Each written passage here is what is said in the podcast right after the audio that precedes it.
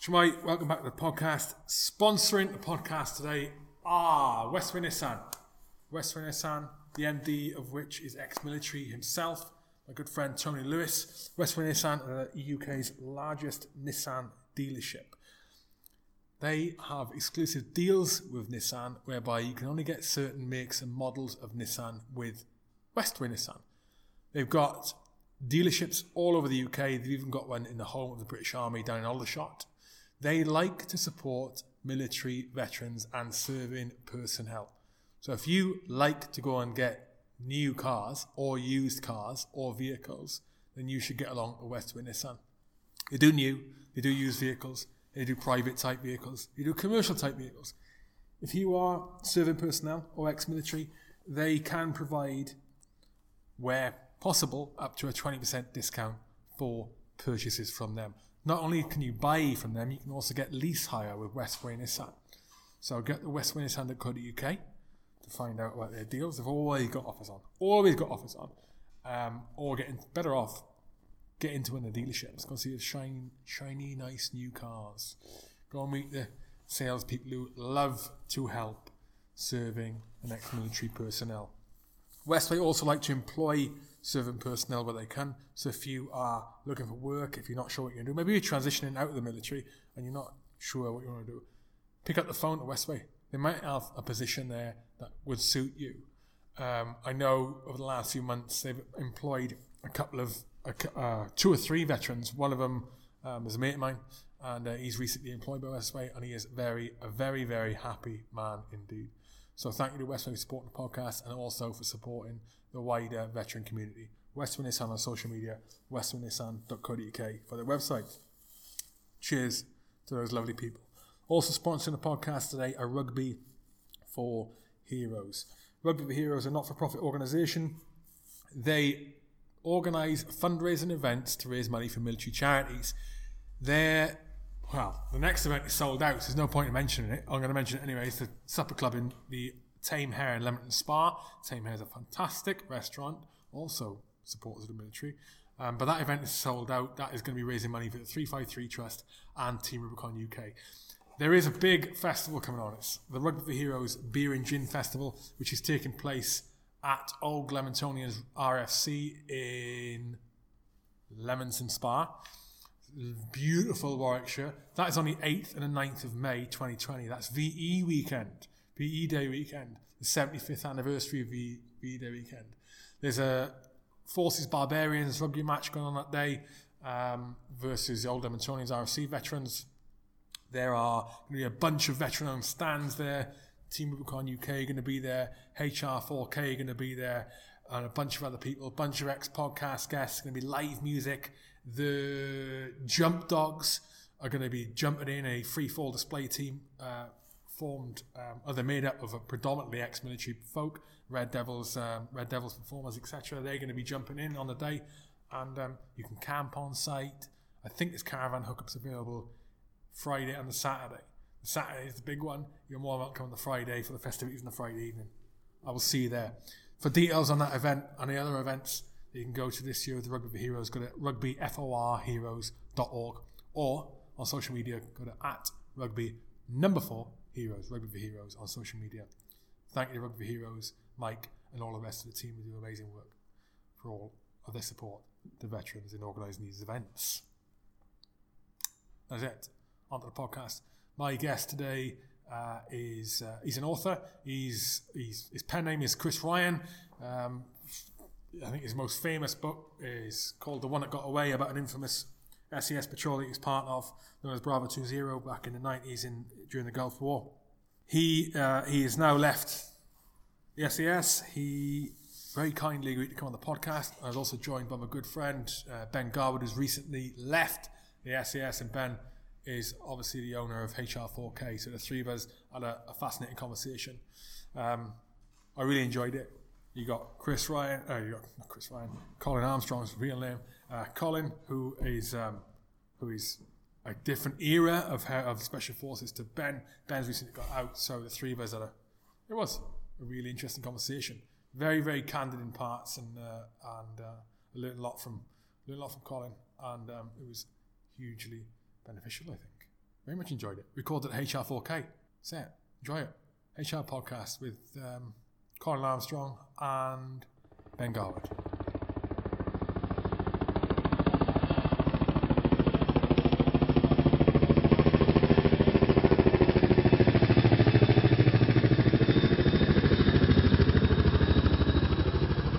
No, I did.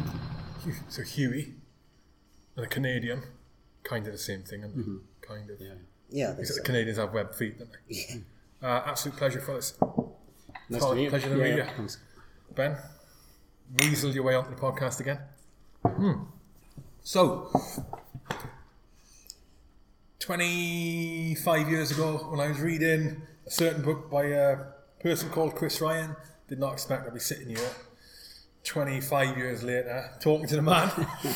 um, and then to find out you only you've not done, a, not done a podcast yet. Yeah. First podcast. Yeah, see, technology, Sweet. technology. But you guys, so, so people know I know Ben. You guys have got similar background in in Tutu. Um, pick up the conversation from where we were talking before we started. You're on about the, the there was no social media back in the day. No. I mean, the internet didn't even exist when I was in, you know, in, in the regiment. Um, I can see the benefits, obviously, it gives you, but also the negativity and uh, from that side. So it's a balance. Um, the fact that you know, simple things that you can look on Google, you know, Google Maps, for for instance. Uh, if you go back to the the first Gulf War, the map, the mapping that we had dated back to 1945. That's when it was printed and then they give us a modern one, but it was an aviator's map, so it was a quarter of a million. It was absolutely unfit for purpose. Um, GPSs, GPSs came in a box like that, and um, they weren't that accurate and they were very difficult to use. So I can see the benefits of technology. That was the Magellan, a big Yeah, yeah, beast yeah. in Magellan. Yeah. I remember, yeah, the the, the aviation maps. I mean, when I went to Afghanistan in 2006, we got was it that? No, it was Iraq. Went to Iraq in 2003, and we got given that. they were one in one million aviation maps. What you know? But they dish them out anyway. They give them out anyway. yeah, our, our escape maps they were they were you know they covered the whole of Iraq. Um, I suppose they were the only decent things, and I was lucky that I just had to follow the course of a river. I'd have been screwed if it had been in the jungle or a different you know theatre of operations. Um, I, I wouldn't have gotten out. So all I had to do is get a balance of where the river was, and that's where you get all your you know your habitation, locals. But then the wadis ran down towards the river. Now, if I pulled away, so I was more in the interior, meant I was walking up and down, um, and there was no way I was going to cover 190 odd miles by doing that. So I, I tried to stay on the plains and just stay far enough away from from the locals. But if I'd had you know GPS or had a decent map, you could have picked your way through, and it would have been a lot easier. Yeah. Do you think that um, we can come back onto that? That the, the 190 miles. I forgot how far it was. Do you think you guys think that with the advancement of information technology, especially where social media is concerned, now, do you think that it impacts the quality of the recruit, generally speaking, for the British forces? Uh, we, we talked about this a few times. I think um, so. Um, we played in the woods as kids. That's what we, we, we talked about. We, we, we played in the woods as the kids. We field craft was something very natural to a lot of us because we did that all the time. I haven't seen. I think the standards of field craft have to be a lot more worked on. They've got to be worked on by the depot screws and their instructors more so than they would have done probably certainly in my time when I first joined and certainly your time in, um, when it comes to technology, however, we're seeing uh, the recruits now and also the students now, they're all over it. I mean, straight away you can give them the kit, but the problem you've got then is how to implement the technology or what happens when that te- technology goes down. How do you still, so for example, it's great uh, to have a GPS and to have all these other bits and pieces. What happens if your GPS goes down? Do you have the knowledge of knowing what the rivers do? Do you have the knowledge of uh, how to hide, how to evade, the reason why things are seen, etc., etc.? So, I think the seeing, what I have seen is people all over technology, but not necessarily over the basic skills. we were just talking about that as well. In my experience, going back into the into the well, it was late seventies. I was getting ready to join as a boy soldier. I got jaundice, so I was put back, um, missed that intake. In that in between time, I joined the TA SAS two three SAS, and there their focus was a lot of escape and evasion, living out in the woods, under a basher, uh, navigational skills. We used to do them stay behind shelters on the on the German border. Now that's just that's a basic skill. That's your foundations.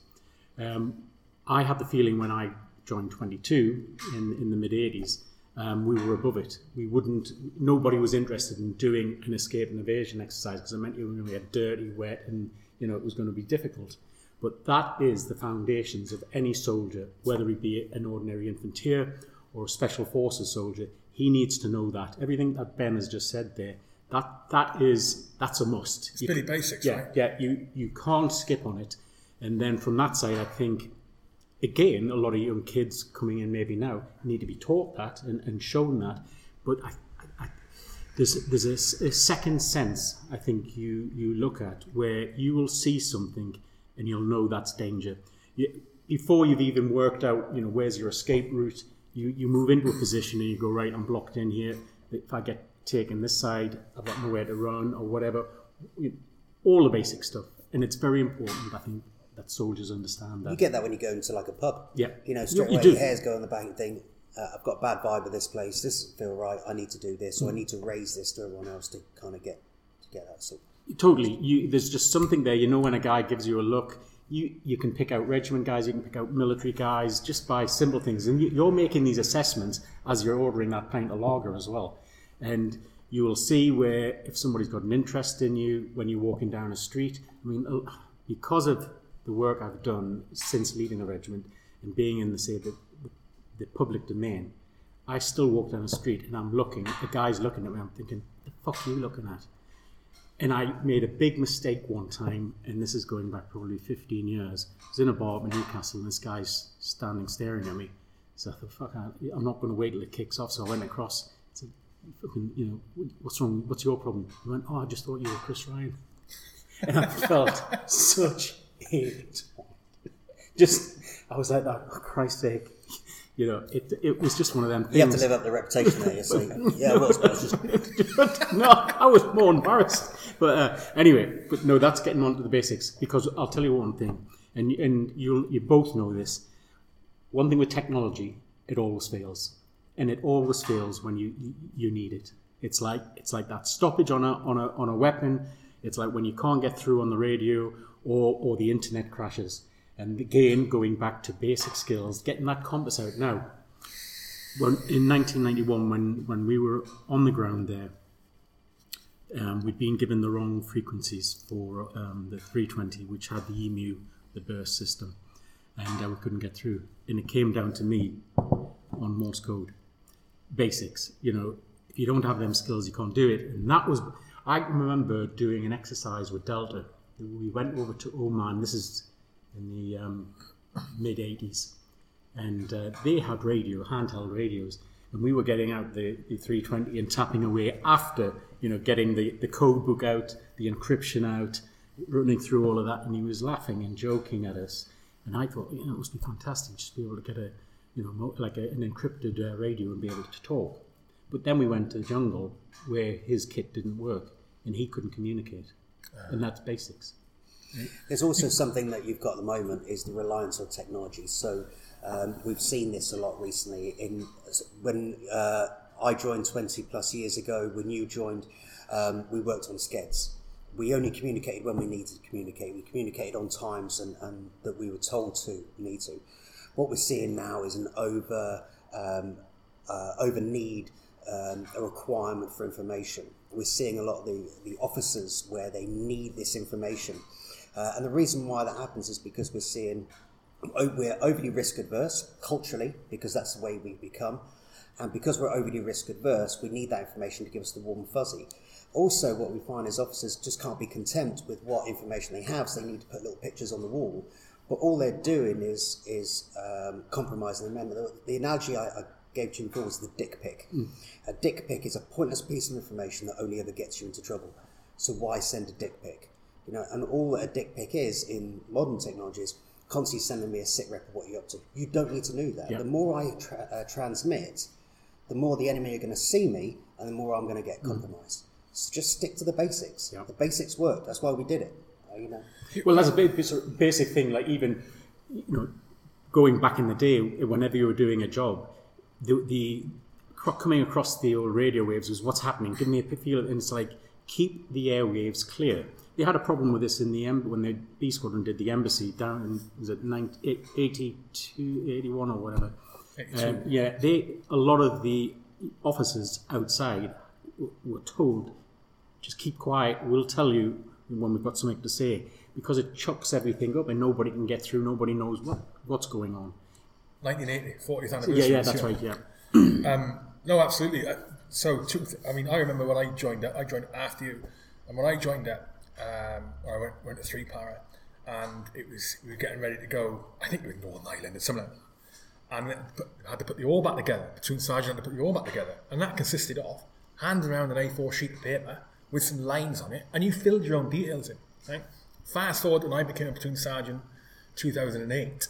Jesus Christ. Hmm. Office, computer, hmm. my entire day was spent behind a computer Yeah. because it was no longer just an ORBAT. Exactly you're saying. All this other stuff, all this other stuff, and some of it's necessary, some of it's not. But I, you know, I, it took an effort to take myself away from that, spend time with the blokes, get out in the fitness in the morning, whereas other people couldn't do it. Well. My brother, he's still in Para Reg. He's commissioned now, and he's he's he, he spoke about the, the health and safety aspect of it, and it was a paper chase. Now, a lot of soldiers, when they join the army, they're not really equipped to, to be, you know, doing a lot of paperwork. It's a cer- certain types of guys, you know, are suited to it, and a lot of it is a waste of bloody time when when you consider what we're asking, you know, young paratroopers or young young blades to do. You don't need them out writing reams and reams of shit. Um, it's, but I think that's society. When I've been on film sets doing different different things, the health and safety, it's like a phone directory. And we don't have that anymore, do we? But it's a, a big book, uh, just crap. So what happens if you trip over that settee? What are you going to do? Well, please, you know. It becomes a hindrance on training. There is obviously there's an absolute need for a lot of it. I, I can be right, but health and safety has to be there to ensure that it's um, being it's supporting the training rather than being a hindrance to the training. There is a certain amount of risk taken in our in our uh, professions, um, so we need that extra little um, kind of bit of rope. But to be fair, the more and more constraints we put on ourselves, the harder it is to actually, when we want to go out the door, in the end, it's hard enough to get those operations signed off because we because we're overly risk adverse. Yeah, and I, I, I, especially where I think where um, Hereford and Poole SF are concerned in general, one of the problems you've got with that, you've got the health and safety risk adversity on the one side, plus very well known unit, a lot of public interest in it. So, as as that, I'm really interested in your, your thoughts on this. I don't have any spent time in the training wing, but I remember when, I remember when someone or a couple of people on selection died. A few years ago. Obviously, it's happened regularly not regularly. It has happened in the past. I remember a few years ago, hit the news, one or two people died on selection, and it went bigger than better. And it probably that happens a fraction of the time. You know, risk is managed, but at the end of the day, tough course, things are going to go pear shaped because of the public interest in the unit. It was it, the, the reaction to it was. It was what's the, what's the word? It was a complete overreaction, complete knee knee-jerk reaction, which I have no doubt hampered, hampered um, training and impacts the quality of the troop that you get in the unit. Uh, just I'll finish on that piece sort just from my side, but before I left, there was a whole body set up to look after this, and they do a brilliant job. And they're all from the same backgrounds, so the people who actually dig out blind, uh, they know exactly what we're training, how we're training, so they know exactly what they need to achieve. So hats off to those guys for being able to do that. And what they do is make sure it's relevant to how we sort of conduct Yeah. ourselves. The problem is, is everyone else trying to put their pennies worth in, and Sure. you know, the more we've opened ourselves up, quite rightly, as you said, the more we open ourselves up, there's more people trying to get involved in it. Mm. The No, I mean there is a, a thing, I, I guess, in terms of health and safety. But I would, I would imagine it's more prior to an operation, making sure the orders are given correctly, and that is a there's a proper ledger of orders of actions on. So, in my case, there was back at back at the base, it was rumour control. Oh, they're going to head to Turkey, or they're going to head to Syria, uh, through Syria. Nobody had a clue where we were going. So your estimate that you put and There was plan, no estimate. There was no like uh, formal orders or anything. It was basically verbal um, on the back of a fag packet. Uh, we're, we're going in. We're walking up. We're putting the OP in. We've got a 48-hour uh, lost comms procedure, which we can go on to because that was really important. Um, and that was it. Uh, The lost comms. So, 48 hours. Yeah. If there was no comms for 48 hours, Yeah. then there'd be a action on. yes, we would then. Um, It's a long old time. oh, it is. I mean, yeah, yeah. It, um, yeah, especially if somebody's chasing you. I'll tell you. But uh, no, we. Um, what was important? We had this lost comms procedure, and um, we were told that the, the, the heli would come into an RV. It would either give us a new radio, um, or pick us up and relocate us, or bring us back, which was fine in principle. The problem was when we left camp and we were on the ground, they changed the policy. They said, uh, 48 lost forget about it, we're not going in to get them. Now, I if they'd said to me when I was standing at the back of that Chinook, you're going in, but there's going to be no recovery if it goes wrong. I'd still get on the helicopter because that's what you're in the regiment or the army for. You're going, you're going in there to do a job, and yes, our risk w- would be very high. But you're in the SAS for God's sake, you know. So we would have all gotten in that helicopter. The trouble was when we were contacted, we were making to an RV thinking there was a helicopter coming in at 2000 hours. Now, if the Iraq- Iraqis are getting in front of us in that RV, we would have fought through, undoubtedly lost guys to get there, to be sitting there, waiting. 22, 2000 hours comes in and there's no bird. That was the problem. So they changed it and didn't tell you. Yeah. Right. I mean, there was nearly a mutiny back with their B squadron, you know, when they knew things had gone wrong. Um, and they said we can't, we can't, we can't send a, a, you know, a helicopter in there. They did say that the message I sent was corrupt. It wasn't because I've spoken to the signaller. Uh, it was a young signaller in Cyprus uh, that I was basically it was it was open. It was on the guard net. As it said, we're compromised. We need we need to pick up now. And he came back, understood. Um, going back to that thing of of the RV, it's knowing that there's an RV or safety's there, and that directs you. Where, as it was, the Iraqis weren't be- between us and that RV. We made to the RV, but we got there I think five minutes before, and we couldn't hear that boom, boom, boom. So we knew it wasn't coming because you know, on general, generally the RAF are on time um, from there. So then that dictated that we had to to um, keep moving on foot because the Iraqis were still um, following us up. It's it's decisions like that that can cost lives, and it's unnecessary. You know. What was the so the aftermath of, of the operation then? Well, see, this is a big thing. Uh, when we got back, every every op or anything I did in the regiment, there was a debriefing, and we get into the old interest room, squadron interest room, and you would poke fingers, at, you know, how what went wrong, how it went well, and it cleared the air. We got back, and uh, there was no debriefing, and it was very unhealthy because then you've got like, well, originally it was eight guys, three got killed, you've got five guys that, you know, haven't haven't let steam off, and it, Why wasn't there a briefing? Debriefing? it well, they, they wanted to like it wanted to be covered up. The thirty, Ben will attest to this. I don't know. Have you ever heard of guys coming back from an operation and then being given money to go on holiday? Huh? Yes, we got back. I was getting ready to go to Everest, to climb Everest. So, but I was barking at this point. Um, I was seeing things, hearing voices, and uh, I got in, and uh, OC came in and said, uh, "I think it was a thousand pound. uh, Book yourself a holiday." I thought, "Hmm, "I'll keep the thousand pound, but I'm going to, I'm going to, uh, I'm going to Everest." He went, "No, you're not." And uh, I ended up going to Tenerife, sat with my missus with a like a slap, you know, face like a slapped arse, you know, like that for a fortnight. The other guys went off, and then we came back, and it was as if um, nothing had happened. As in, right, get on with your uh, work, guys. So you had this thing covering it. People were covering their asses. That's right from the top to the bottom, and it's not good. And you know, things went on, and I can remember it was the that year's uh, cross brief. Um, we we were all told that we would um, talk about what happened, you know, the experience of being captured or the escape, and you know how we could change it. Well, not naming names, but the ops officer, um, he was in charge of um, like say claymores and pistols that all went missing. Two or three grenades went missing. So I, I put my paper, I had to submit my brief to the regiment, and it was just like scrubbed out. He said, keep it to about five to ten minutes. And I went, what, my escape? And he went, yeah. I was like, are you kidding me? I can do five minutes is like, you know, is not long enough. And there's an interest there. The guys want to know what it was like.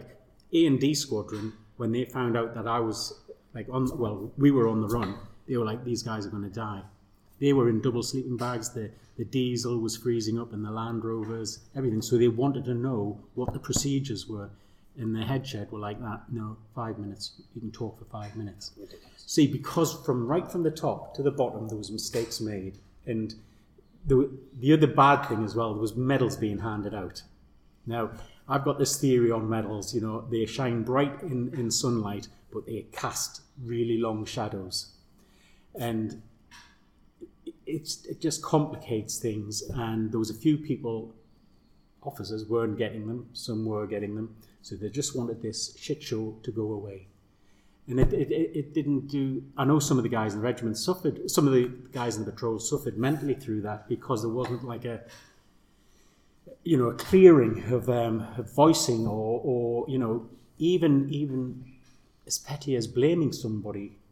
And then it clears the air and you can get on because you've had your say it's essential. The two reasons. that one you said absolutely the, the, the mental aspect of it. I had a conversation recently. I can't remember which podcast it was or something. I mean, who the fuck was that? I can't remember what it was, but we were, they were talking about that.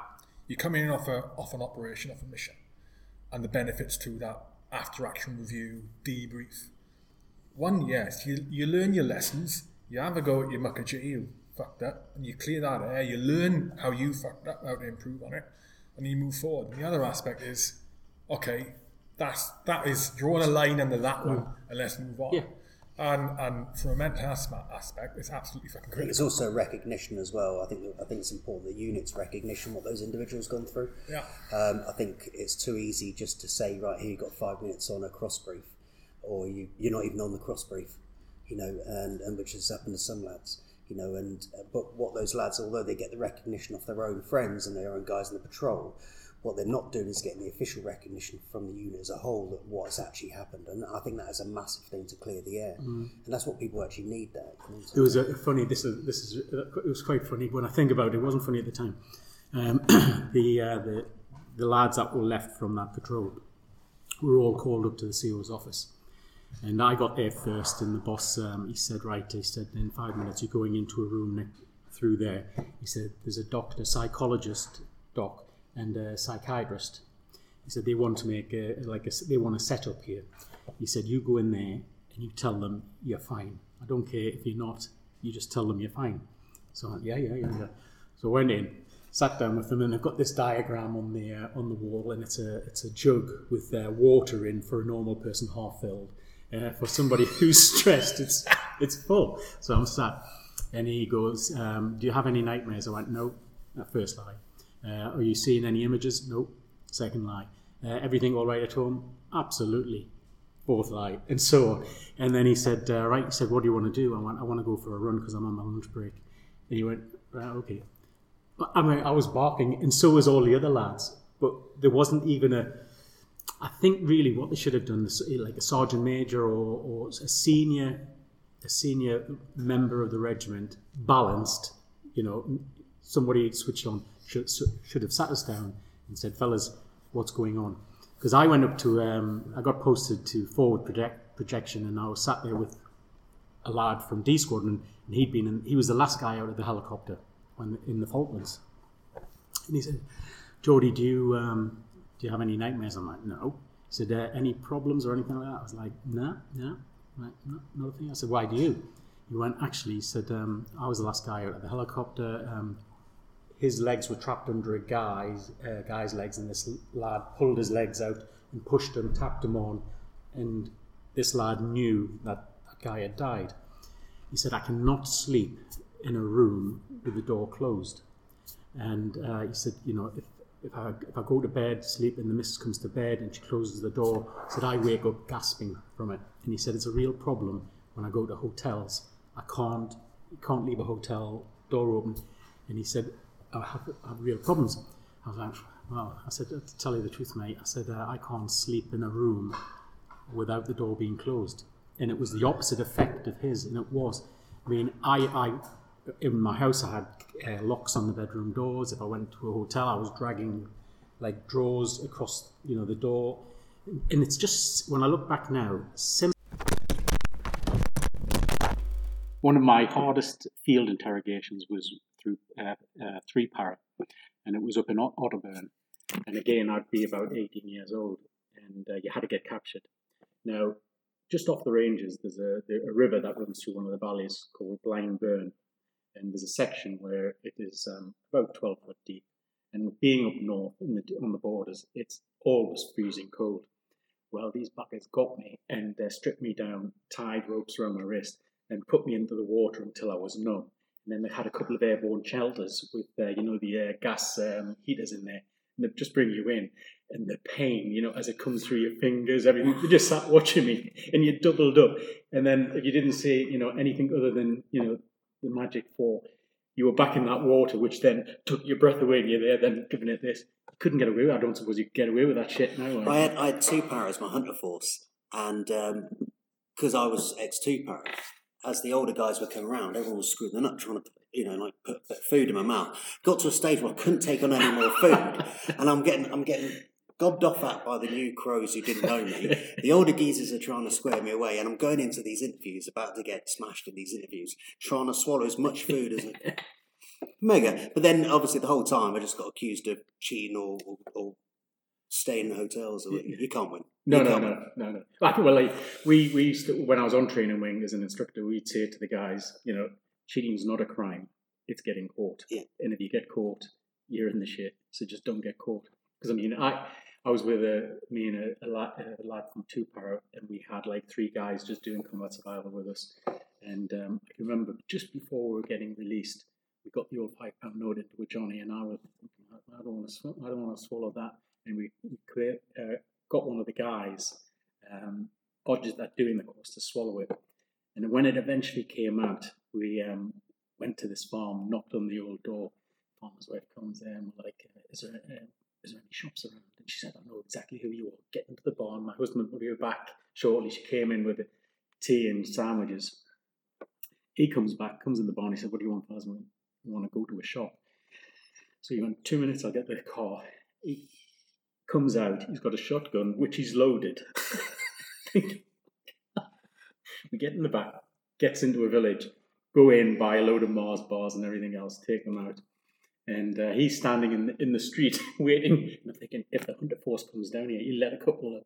What, what if he found you with a Johnny in your hand with five pound note in front of his missus? Yeah, I mean, how would that look? yeah, but uh, no, everybody did it. It was it was funny because again, with um, again being switched on, we were caught in this copse, and the dog teams came up and they had this freaking Rottweiler. It looked like a Shetland pony, and um, me and Dick. Sorry, You swear, but he crack on. uh, we're sitting there and we said to these lads, right, uh, obviously we're a lot fitter than you guys. Um, what we're going to do is we're going to break that way, distract the dog team. The dog will come after us. You run that way. So push yourselves right to the edge. And when we give you the thumbs up, you run. So we'll let that. They go, get on the edge, go. They start running. Like, Stick them like that. Stay still. Good bloke. Absolutely jacked on his game. I can remember seeing this thing bounding across and the scream from one of the guys that just pulled him down. Then me and me and my mate just uh, we leg it. Um, yeah, it was good times. Uh, missed them. I got accused of. Uh, I got. When was it? That was it. The interrogator was this quite an attractive uh, woman, and um, she was she was she was going at me proper beasting me, and she was saying, "Why have you got this weapon system?" And as we are obviously we were using like rubber weapons at the time. Why have you got this weapon? I said, "Well, actually, it's this weapon, such and such." And uh, why were you holding these radios? Why did you have all this kit on you? And, and I said, "Listen, I just got let down.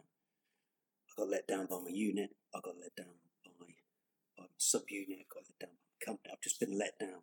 Has no one ever let you down? And I went on like this. And I, had these like puppy dog eyes, and she looked at me, and then she went round the back, came back round and slapped me in the face, She said, "You little bastard! You nearly had me then, just for a moment." but but then it's classic because my chat lines have been so shit that I've never been able to keep the patter going for long enough anyway. So I just kind of run out of things to say. Yeah, I'll tell you what. The, uh, the female interrogators were always good. They would um, catch people out. On my on my selection, um, six guys were all caught out by the female interrogator. Uh, all she was doing is you knew exactly when you went in there that you're going to get stripped down. Your dick's going to be about this big because it's freezing cold, and she's going to pull the you know make out of it. She did it, and I mean, some of these lads had all been down south. They were big, big guys, launched themselves over the desk to try and throttle her, and that was like you know nearly four months of hard training. Really? gone. Yeah, straight off. Losing the plot, going for it. Yeah, yeah, totally. Flipping heck. And it was on, you know, precedented that you, you, you had it. And when I was on training wing, whenever we lost a, a student, it would be through a female interrogator pulling the mick out the size of your dick, and you're like, ah. Well, I've had that all my life, so I was kind of used to it. but In, interesting topic there because the female female dynamic is a fascinating one and a flipping unknown quantity. Definitely, broadly speaking, in terms of battlefield stuff. We've obviously recently had um, first female to pass uh, All Arms Para, Yes, yeah, I uh, read All that. Arms P Company. Yeah. Rosie, what Captain Rosie Wild, congratulations. Um, and and I, I you, my, my my daughter actually, my youngest, said to me a couple of months back, "Why don't they allow women? Why don't they allow women to be to go to war, Daddy?" I said, "Well, they do. No, they don't. No, they don't. Yeah, they do. No, they don't, Daddy. Trust me, they do. I serve with them on the front line. You know, medics, dog handlers. We brought a clerk. I remember in 2006 when that first when that Herrick Four Afghan tour kicked off. We brought a clerk on the ground who was this high, you know, probably weighed four stone, piss wet through. Took, took on the ground 'cause she said, "Yeah, I'll go on the ground." Took on the ground for, for the crack. Talk about health and safety nightmare. Yeah. on the ground, Yeah. mate. And uh, but females in infantry units. What do we think about that? it's a An issue? Well, Well, she's not going to be an infantry unit, is is she? That's not. She's not going to be a paratrooper. That's Who? not what uh, the Rosie, the girl, has just. No, no, no. So, but it, it, so she's could not seven gonna be- RHA. But you know, there is a an an administration issue, isn't there? You know, potentially. Uh, it depends on how culturally how open we are with having communal showers, toilets, and everything else like that. It depends. The problem often is the fact that we overcomplicate the situation by now going. Well, we'll need extra toilets, we'll need extra showers, we'll need extra this and bits and pieces. Well, you know, if there's a role for her, I mean, certainly on jobs that I know I've been on where I've had um, female searchers, they've been on everything we've done. They've been on the, they've been right at the front there with us and done everything we need to do. Um, um, we've never had a problem. We've never had a problem with the administration side of that. We didn't make it a problem. We, there was a requirement for these people to be on the ground. I think it comes down to is there a requirement or we forcing the issue just to make sure that we've got a woman who's there? I think, yeah, that's the danger. If you get, say, a defence minister or somebody who wants to see the first woman in the SAS and they, they change the standards of selection, that's dangerous because you're not doing the, the, the system any good and you're actually not doing her any good because she'd never be able to live with it because the, the, the guys would see if, if you're changing. And, and we've all seen in the past where you get, you know, an MP sticking his nose into the military and, and tweaking a process that shouldn't be, you know, changed. Uh, I, I would say that is a danger. I agree. Um, I, I sort of changed my opinion over the last few years. I'm of the like. I think I think it's going to go that way anyway. I think it's absolutely fine to end up. I mean, the administration side of things, the, the UK sort of camp life side of things aside, and the, the cost that's going to be incurred to accommodate females if you talk about integrating them into what are currently all male units, because you, you you're going to go from all male oriented toilets, just toilets for mm. example, to now it's unisex. Well, just implementing those like built-in changes are going to cost a bomb, right? But that aside, I think if standards stay the same, because the standards are set, the standards are set because that's what battle dictates, that's what war dictates, that's what missions dictate, operational environment dictates, right? Well, you're absolutely right. If they start lowering those to accommodate females because you want to meet a fucking quota, then it's bullshit. But let's say that they don't. Let's say that they don't change the uh, standards you need to meet to be able to go into the paras, go into the guards, go into the flipping whoever the rifles, whoever. Having a woman as part of, uh, well, let's say you've got a woman in the SAS as part of your patrol, or Batman Marine Three Power as part of the section of the troop, oh, troop power of yourself. Sorry, see that as an issue. See any? Can you imagine putting yourself through I- it, see as an issue on the you ground? know, I honestly think is what is the requirement for that person to be there? Or what are they doing? What are they bringing to the party that uh, another male isn't doing? Are they bringing? Have they met the standard and can they carry the kit and ensure they can do everything they need to do? If they can do, then fair play. But if they can't, we just put them there purely politically or to get a route at another, um, you know, uh, uh, another promotion. Then that's just ridiculous. That's obviously going to be a hindrance and and. Uh, uh, an issue on the, the people they're serving. And also, it depends on the theatre where you're operating, because it, again, there is certain areas and, and, and different roles where you want females Absolutely. Next to you, but they don't have to be badged. They just need to be. You know, in my day, it was the debt to be in that unit and whatever. Um, but no, it in the eighties there was a, a CO decided we were under strength, and he just he he made a decision that anybody past the hills phase would automatically pass the jungle. There was no no failures in the jungle. Now, again, this is where you get interference from above. I believe the most important part, of SAS selection is the jungle Absolutely. because you've got the guys, they've shown they've got the fitness, that's it. It's now can they carry a weapon? Can they think, you know, on their feet? Can they see things? All the basic shit. What Well, we're going on. is your health and safety to get to the trees. It's to show you're fit enough to work in the Yeah, trees. And on this particular um, selection, it was around about 87. Um, it was that laxed. The stu- the students were actually putting OPs on the DS, and they knew that as long as they stuck with it, they would get in. What happened about a year after them guys passing, it was a large pass rate. Probably about 10 or 12 of them were RTU'd. Sadly, some of them were killed because they shouldn't have been there in the first place because somebody tried to change selection. And as I've said, the jungle is where you see into the soul of of your you know your your um, students. You understand, you you know him better because you're watching him, you know, every single day. And this this CEO didn't get it. He didn't understand it. He just thought the Hills phase was But surely he would have done the jungle phase himself, though. yeah, yeah. He um he I think he had freaking issues. This guy, he was the one that brought in uh, cross pollination, where you you a squadron. He, there, there was a reason why he did it. Going back to the seventies, he was um, a young a young troop troop officer, and he got bullied by a group within B Squadron. And these were all major characters. And it was like a mafia. And the squadrons all had mafias. So nobody ever thought that he would come back as a you know a squadron commander and never as the CEO. So when he came back as the CEO, he brought in the policy then of, of cross pollination of senior NCOs, and it was to break up the mafias within it. Now, it didn't work because what would happen is, and in particular, G Squadron were very clever at it. If G Squadron had guys they didn't want, they would say, "Oh, okay, uh, we'll send them over to B Squadron. We'll send them to A Squadron and get rid of them." But their their senior NCOs were always like G Squadron. Everybody else was playing the you know the, the game where you then go across to be Troop Staff Sergeant, maybe with D Squadron. And it was it was never a good policy really because when you have a tight group, all of a sudden you know you're maybe waiting to become Troop Staff Sergeant, and then somebody from A Squadron comes over and, and takes it. You think, I don't know you, you know, and my next like stop is this. Some of my best TLs, though, they came from other squadrons. Mm. They think I don't know why they didn't go, they didn't get a job in that squadron. But when they came to my squadron, even though they were, they, you know, they're outsiders, Yeah. they were amazing. Mm. I mean, I was No, no, it worked. I mean, it worked because uh, we, we had uh, some great uh, sta staffies come from, well, in particular A Squadron.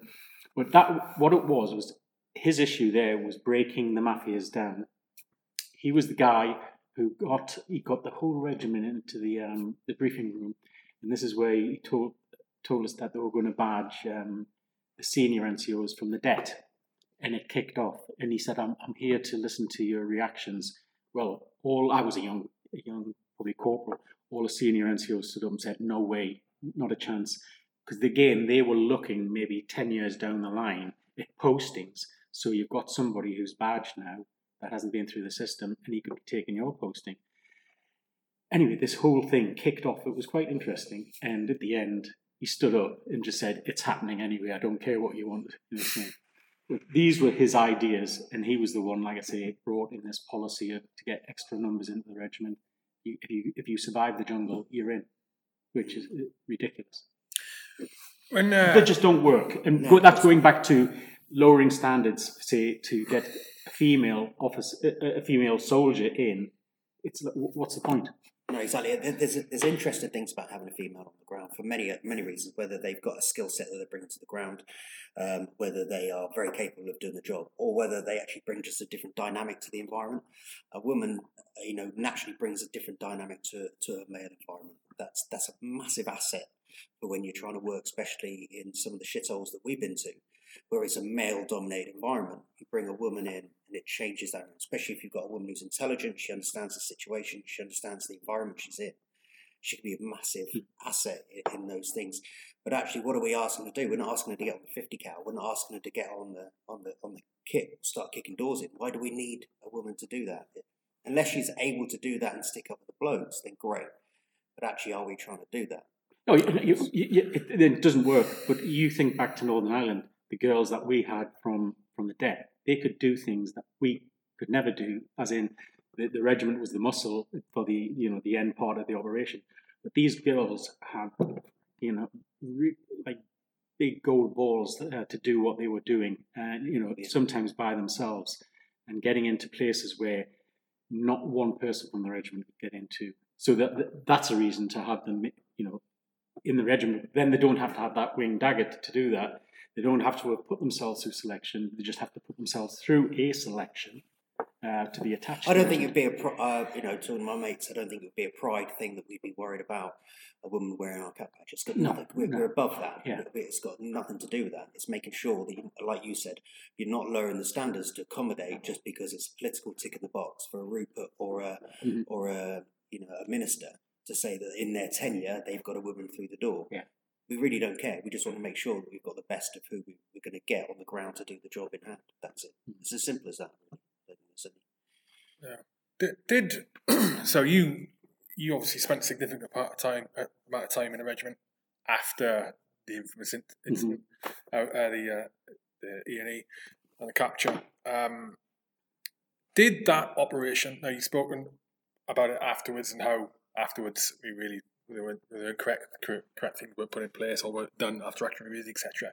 But in the longer term, did that operation um, bring about any fundamental changes within the unit?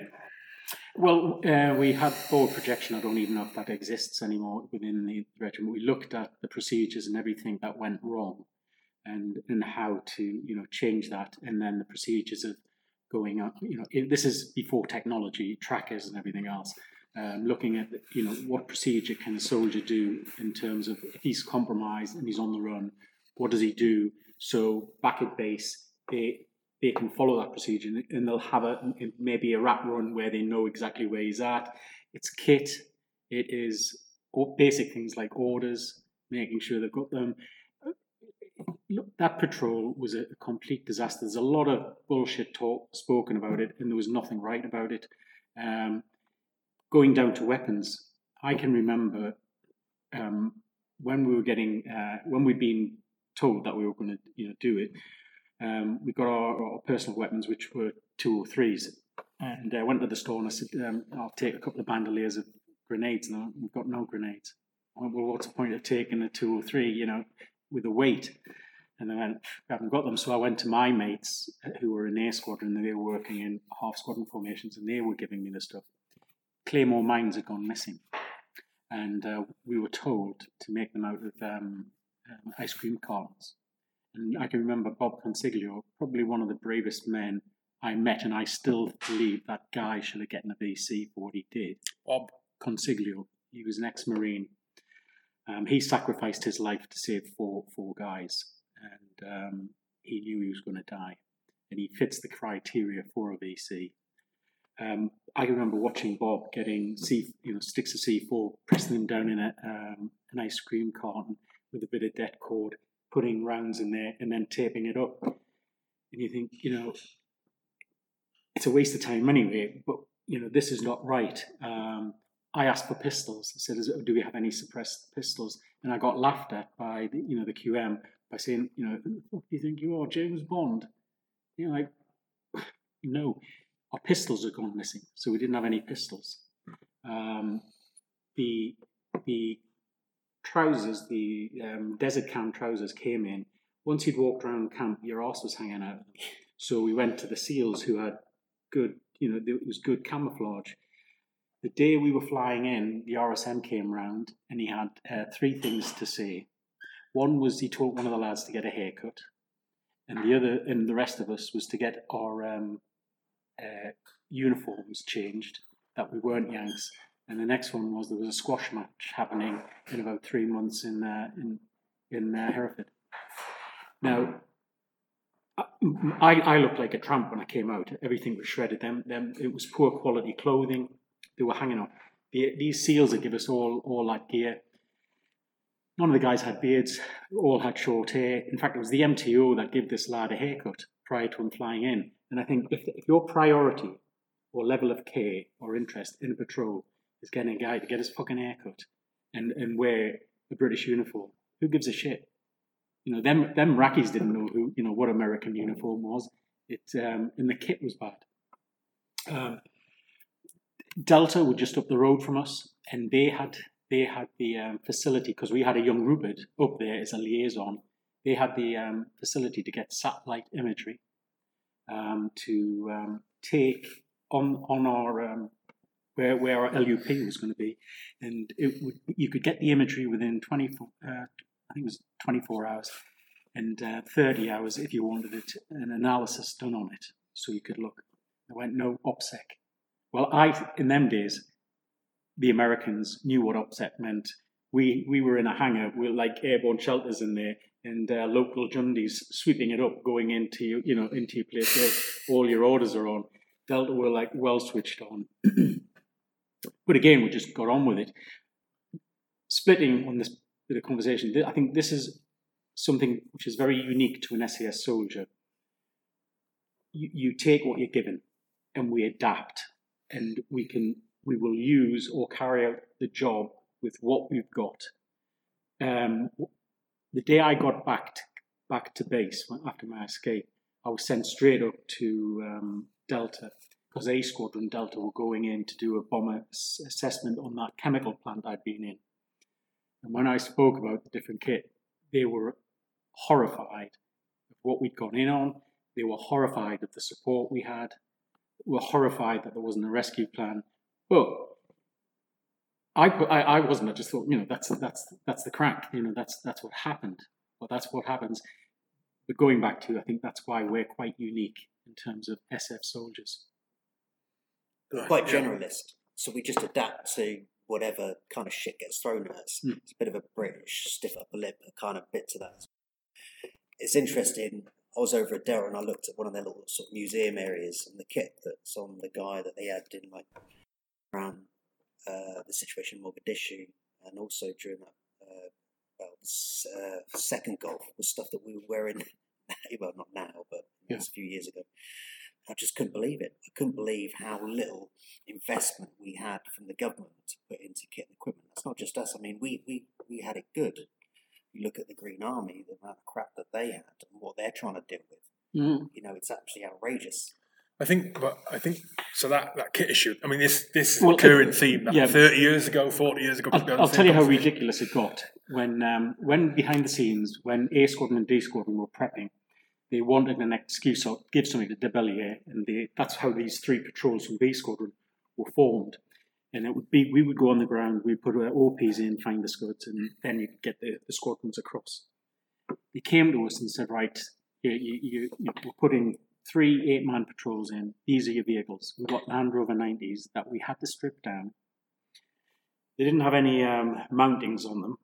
And I can remember one particular range day when we were practicing, once we got some live ammunition, we had fucking sandbags on the bonnet with the Jimpy, and we did an advanced. It's no different shit to Stirling raiding the New Zealand camp to get stuff. This is This- fucking decades Yeah. later. And we're sitting there and we're driving in and we like advance to contact, contact comes up and I'm like, like with the old in the in the passenger seat, giving it wing. And then as soon as he puts the J turn in, I'm falling out of the um the, the, this Land Rover 90 with the freaking Jimpy burning me on the side of my face. And I'm thinking, and this is the SAS. You don't see that in Strike Back, though, do you? Just, it's, all, it's all go down in there. Do you think so? I mean, this is in stark contrast to what a lot of probably your experience of being with uh, with Tutu. Um, we're talking a long time ago. Do you think that was a situation there? Was was that because those? I mean, multiple issues.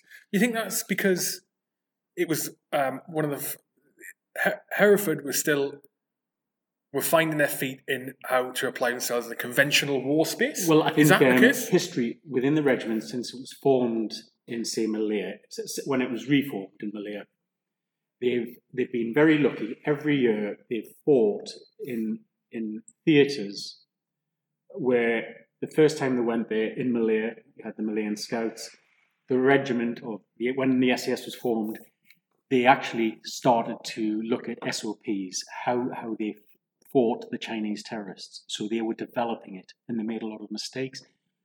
There's still a guy, he's in his 90s. Um, I meet him occasionally, and the things that they were doing, like going, you know, walking up in country for three weeks and then having to walk back without, you know, decent radios and stuff like that.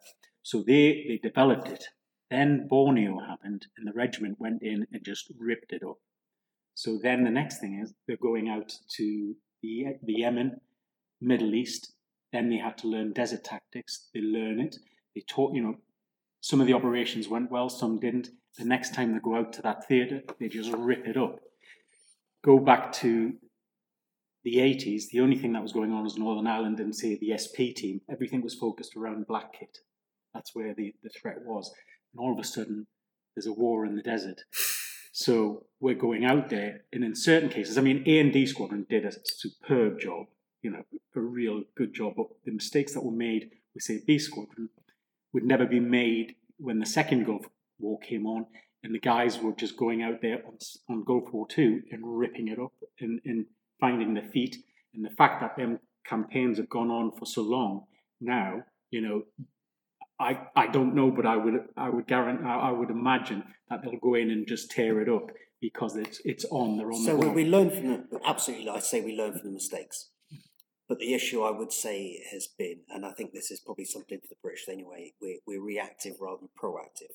So because we're reactive, we almost go back in and we're, you know, we're, we're, we're having to start from scratch. But you're lucky enough you've got adaptive people that can actually get amongst it and learn and evolve and sort of work in those environments. I think that is, as you said earlier, that is one of our biggest uh, skill sets, being able to do that. But to be reactive to rather than being proactive is often is expensive. It's costly in other ways as well. That is one of the issues, and I think that's something across the board. Mm. Um, but yeah, I mean, off the lessons off the back of of those two campaigns, the, the kit equipment we've got now is, is pretty freaking awesome. The mobility skills and drills that the lads have got um, is is awesome. The the the stuff that we need to continuously work on, and we always talk about this in any in any conversation, is the absolute basics. So all these big new kind of movement pieces and insertion uh, techniques and everything, they're great. We learn them, we adapt them. But what we need to stay on top of is obviously your basic skills, and that is as kids, getting the kids outside, getting getting taking my kid out fishing, shooting, walking, all those bits and pieces. So they learn the environments because you can adapt. You know, we talk about it's called Brecon can be adapted anywhere. Is it's still the basics, Yeah. isn't it? Know, that's that's what needs to be constant. I think. Yeah, the uh, I, going back, we talked about technology at the start, and I could. You mentioned it when um, you we were on about Miguel and the GPS and the, and the maps, and, and you mentioned it as well. I remember when when GPSs started becoming affordable, 0304, and and the guys and the, the guys started buying them. I remember in my head, I outright refused to buy one. Outright refused to buy one because I thought if I'm going to get one, that's the easy option to get my grid. I took pride in map reading anyway. It's the easy option to get my grid. So I ain't fucking getting one. I'm going to stick with that. I remember going on a going on a snipe course, and there was guys on there, and they would hide the GPS away. In the there was a couple. Of, Oh, yeah, hide, in hide their- the in their GPS bean away. bags and hide, away, hide it away, and then they got around. What would happen? Batteries ran out. Mobile phones had just started becoming affordable. Yeah. and we'd check to see tech like just we'd have text each other any issues. Go into the chat on the on the hour on an Avex, look at it, and there'd be a text from the same person every time. Mate, where are you? right, they had to ring him up, and he go, "I'm, I'm trying nighttime, trying to explain to you where he is." And I fucking fucking hell, man, because Yeah. he couldn't. He was lost. He had a map, he had a compass. But because he'd become reliant on the fucking GPS, he didn't have a fucking clue to navigate. A paratrooper couldn't So, navigate. so I, I helped out on the briefing course, and there was a kid on the briefing course who uh, full screw infantry full screw, and he said um, I'd met him on my briefing course. This is him now going on again, one of my many briefing courses. Anyway, he uh, met him again, and um, uh, at that time we did the swim test. He failed the swim test. I'm not being funny. If you're thinking about joining the special forces, if I ask my kid, one of the things do you think you need to be able to swim? Yes, I'd say if you're going to be in special forces, you need it. This guy doesn't know how to fucking swim. The, the next, um, he failed his map reading twice. Corporal in the infantry failed his map reading twice, and I just couldn't believe it. I was like, "How, how have you, how have you failed that?" And then, um, and I spoke to him. I said, "Look, you know, you've you, you failed your swim test. You failed your map reading. You're meant to be a corporal in the infantry. Why, why is this happening? What, all of these are fundamental skills you'd think you know. Because, well, I've been working on my fitness. I said, mate, you just failed the A minor. So what the fuck have you been doing for, Yeah, yeah. for, for all this period of time, you know? We had a serving blade go down to do junior brecon, and he failed the BFT. Can you imagine? Fucking hell. Jesus. Failed it not once, twice. You get those people out, don't you? Yeah. Even, Well, even in it's a bit even, of bad luck. I know, but even in latch the night Hereford, even in Hereford, you Was he on the latch the night before? No, no, he hadn't looked after He's still on We lash. went through a, a period. I don't know what it's like. I mean, we just got like a, a new gym, and then we had you know weights in there, but there was this culture of um, bodybuilding. It was, and that's when SP team was the main focus. So you, you know, you, you bulk up, and he just he, getting himself too heavy. But he knew he was doing that course probably about a month or two months prior to it. Yeah. And the first thing he would do is, I'm losing that bulk because I know it's going to be strapped around my waist, and uh, I'm going to be running every day. Day. you said it, the issue when you go on there, and, and it, the SAS is a great place. I did enjoy it, uh, join it myself to be, you know, for for an ego thing. I did it for me. But one of the things is you do end up standing out on these courses, regardless. You'll always get looked at. People are always judging you. So that guy's already on the back foot because everyone is looking at him Mm. because they think that person is going to be. You know, we, we had a guy similar. He's he came from a non-infantry, I think it was a tanky background, came on selection, was a bit of a wobble. So they put him on juniors, and then he had an ego on that course. He was like, well, I don't even need a beer. I'm in the SAS. No, no, no. The SAS didn't teach you how to soldier, mate. The SAS just did, just tested you and you, you passed those tests. It has not taught you how to soldier. You're here to learn how to soldier. And his, his arrogance of going down there, for the same reason as that lad, meant he failed. But now, all those people on that course now I think the guy's a cunt. Yeah, well, I, I when I did their, uh, juniors, I was like, I can't leave this without a distinction. So I'm going down there and I'm fitting in. I'm an infanteer, and that's the the, the thought process. So if they say put your notebook in that pocket, you put your torch in this pocket, you put that in Play there, the game. You just do it, and then you you crack on. But I saw guys coming down going, "Oh, we don't do it that way," and then you're like, "Yeah, we do." And then it was my mate. Um, he, he was X2 para. He got my all my weapons sorted out. I think it was 58 pattern then. You know, with the old roll, the poncho roll at the back and tighten it up so it wasn't flapping. And then you'd see some of the lads running, and they've got like a jungle. Uh, around by the tits. Yes, yeah. You're like, fuck that. Feel like It's, it's this whole thing of being intelligent enough to understand a very simple situation and fit into it. Because you've got the target on your back, you play that, and it was, it's, it's a bone saying, but you play that grey man all the time. Just do not, you know, stand out. One thing I, I know when I did selection, because I came from 2 3, I knew every fucker was going to be watching me. And I was guilty of, of doing the same thing because when I was an instructor on, on, on 22 SAS, I would go into the training office and then you'd see all the names, different regiments, and I'd see, right, there's one from 2 1, one from 2 3, get them pointed out at me, and I'd be watching them. and I was guilty of it, which is, you know, it's fine. The eyes are on them um, from that side. Then there's self-induced pressure for those individuals Yeah. because now they're putting the pressure on, which means self-induced pressure means they're going to fuck up. They're going to then overly think about their fuck up. When there's other people who just sometimes they, some Or people they're going to thrive. Or they're going to thrive. Maybe. I mean, there are some lads who can thrive. Some people who are. We all know them, Teflon. Mhm. I've got a few guys that I work with. Shit does not stink to them. Uh, Jay Morton, the lad who's on the TV now, our- our old mate. Fuck, that man is Teflon. It's because he's so horizontal, nothing fucking sticks to him. Inside, I'm hoping he's screaming. Mm. But uh, on the outside, you know, shit. There was there was a, a small example of that. Um, we all got to the cookhouse on day one, and there was a couple of lads from uh, two three as well as myself and two one, and some of them had e- the SAS epilepsy with Lance Oh, Corporal. what are you doing? I was like, that. Take it just, off. was just like keep away from them. Uh, I had the old uh, crap hat on and Yeah, yeah. like that, and just disappear into the background. Well, you said that earlier Yeah. about when you were up at Depot Para. You went up Depot Para as an SAS Yeah. guy to, and uh, you played the game. you just you go in. I knew the hair, what the haircut would be. I Yeah, knew what no the uniforms in, like everything soft. Because that guy, um, Fred Toland, he, he was RSM. He's a great guy. Um, I was there with a lad from the Navy, and um, we got in and we had the interview. Told that we were, you know, where we're starting and who our um, uh, the training uh, sergeants were. And he said, just uh, crack on, fit in, do everything.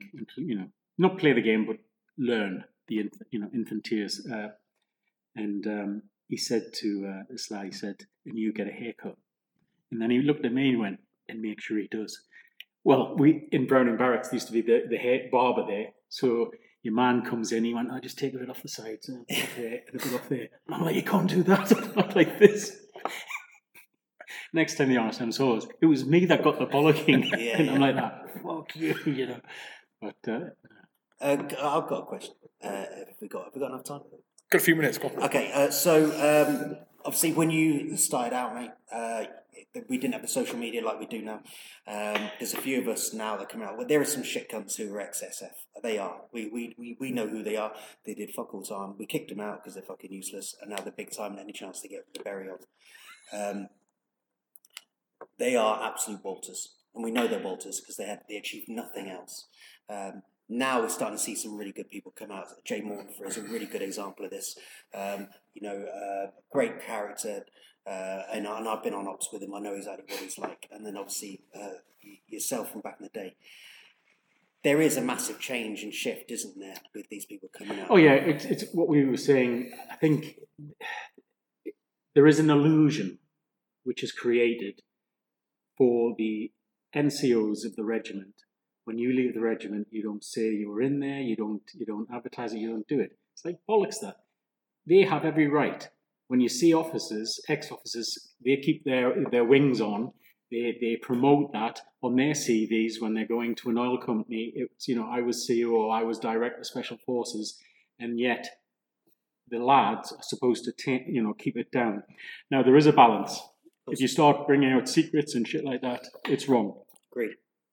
But I think, yeah, why not? The, the guys have served their country, they've had a great career, they, they've reached the pinnacle, and they should be able to utilize that to make a living when they come out. You can't just say, right, um, you're a staff sergeant or you're 001, you're leaving the regiment, um, get yourself an, a job in the office. You know, as a typist, get, you know, go on a building site, be a bus driver. It's like, screw that. You've got to utilize them skills to a certain degree and and and, and make a living because you're you know you're going to be a long time out of the regiment and you've got to make your money somehow. I think some of these people who, who we don't have any credibility for, you know, we, I, uh, zero credibility, they came out on social media, they used it quite early on. Um, um, unfortunately, you know, it's put them in a position where you know they get called legends and all kinds of crap. You know, we know we know what they're really like. I think it was very difficult for a lot of us because we wouldn't go onto social media because of that integrity, and we Mhm. had this thing where we shouldn't do this. I think there's a shift in that. You know, that's why it's good to see you. Yeah. I mean, I was forced into it because, I mean, there's a there's there's two say Geordie Armstrongs. There's still in my back of my mind, I'm conditioned to like in the regiment. The other side, because of the book world, I've got to you know like do that. I would I would never do Twitter or, or FaceTime, and then I was forced into doing this Instagram, which I, I hate because I'm not like.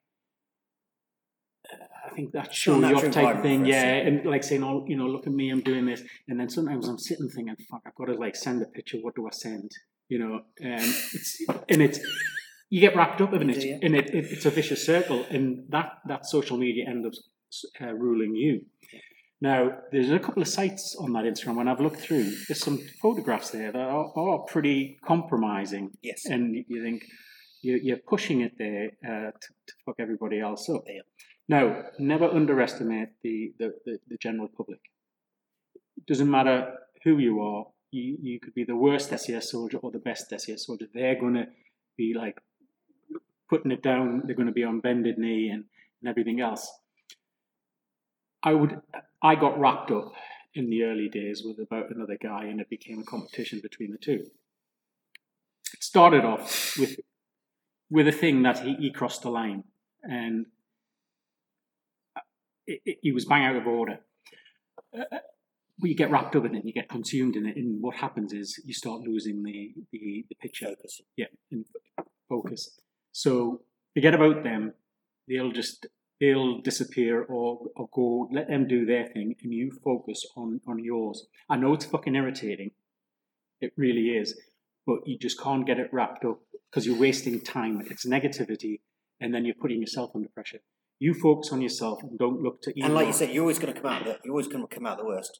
For for me personally, on social media, it's about promoting HR Yeah. and the stuff that we do around it. It's not about me. It's about using that, using that SAS stuff as the ethos behind what this is all Hmm. about. And that's the same as your books. You're using your knowledge, your uh, experiences to promote those bits and pieces of the books. Uh, obviously, some people they don't have that knowledge, they don't have those experiences. So they're actually trying to promote themselves. But you go online, you have these, uh, you know, these uh, shit throwing competitions with these people. You'll always come out the worst because, as you quite rightly said, instead of focusing on what's important, you Never get wrapped up in anybody like saying, "Oh, you know, I like such and such. I don't like you." Do not answer any any shit like that. I got because again, um, what I was I was back at I was in my house in America, and uh, I was sat there looking through it, and um, It's got a house in America. I've got a house underwater. yeah.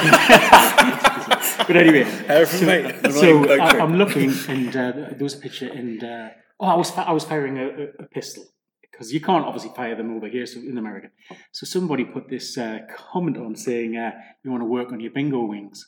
So I put it down, and I'm like that. So I'm sitting having a brew, watching TV.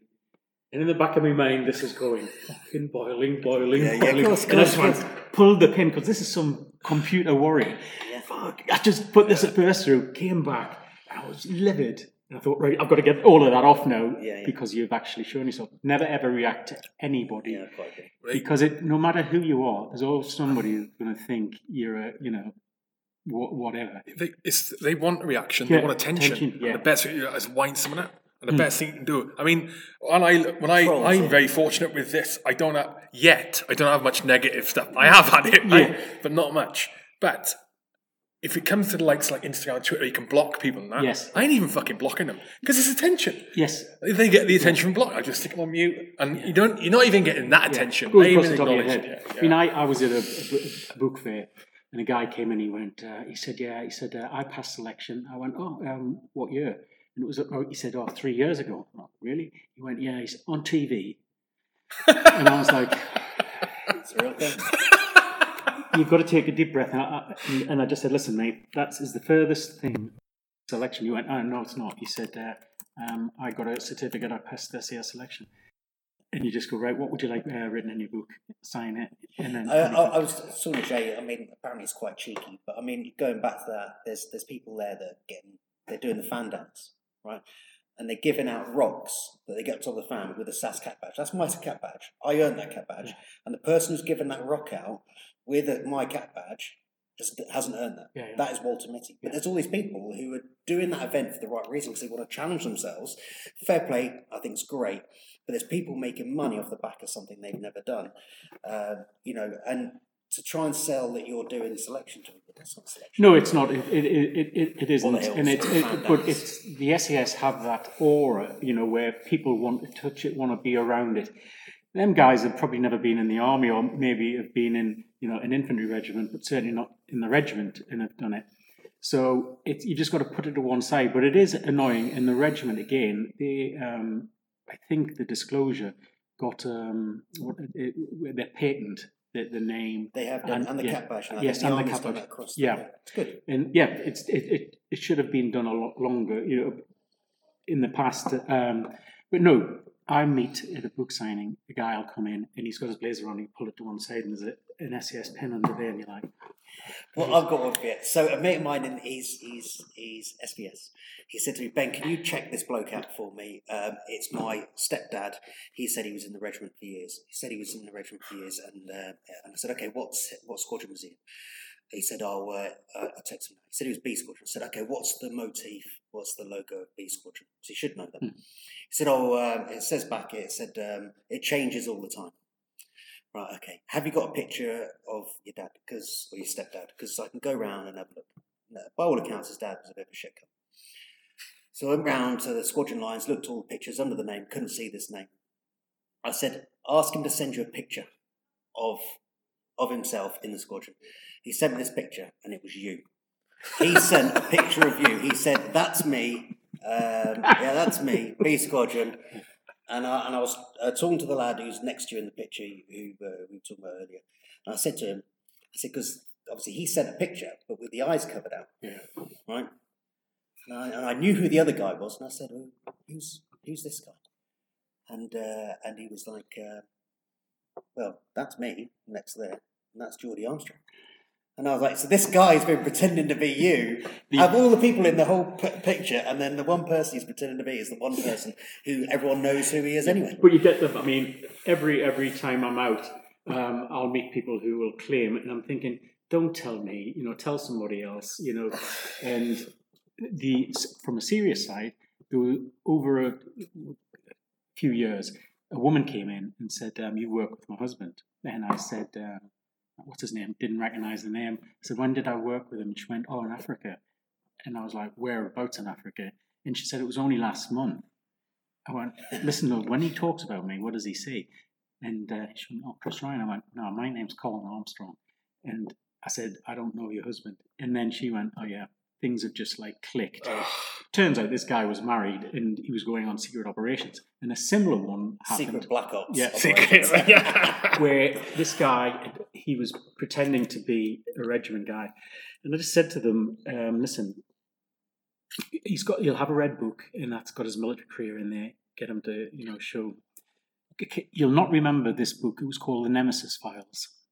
Now, in a branding, it was black and it had the wing dagger on there. And this bastard knocked me off the number one spot. This is going back 25 years. And the story was about an SAS uh, murder squad um, going into Ireland, killing Catholics, and burying them in woods and stuff like that. The truth behind it was it was an editor from, I think, like the Daily Star had come up with this idea. You needed a front man, so you got an ex engineer to pose as an SAS guy. This book, you couldn't get it. It was just like flying off the shelves. There was pictures of them pointing to a, a wood corner, going like that. They're in there, and like this. So, fucking idiot went to Northern Ireland on a book tour. He was arrested at the uh, International by the RUC. They took him, they released him within 15 minutes, saying this guy's a complete Walter Mitty. Now, one thing that annoyed me was the regiment never made a statement. When that book was going out, they could have shut it down straight away through the MOD by saying this is total fabrication and everything else. This guy was going on TV on all the Well, prime the thing slots. is, when you can neither confirm nor deny, so you said, so it could be. And it could give it. Yeah. Yeah, but he, he- this, the, he was asked on TV. Said, "So why is there no pictures of you in your uniform?" He went, "Oh, I had a bad divorce. My uh, wife burnt all my pictures and uh, everything." Which, which You've got, quite to, um, feasible, you've got to wrap it up. oh, sorry. Thank you for hosting us HR4K, Ben. You're Much very appreciated. welcome. Do it again. Thank you. For your time, Colin. You're an author. Original was the one that got away, obviously. Pen name is Chris Ryan. Yep. How can people follow you? Instagram. What is it on there? Um, it's XSAS Chris Ryan. XSAS Chris Ryan. Got a website? No, well, there's a publishing website, but I don't even look at them. Best place is Instagram then. Yep. XSAS Chris Ryan. Absolute pleasure. Thank you. Absolute pleasure. Let's do this again. Sweet.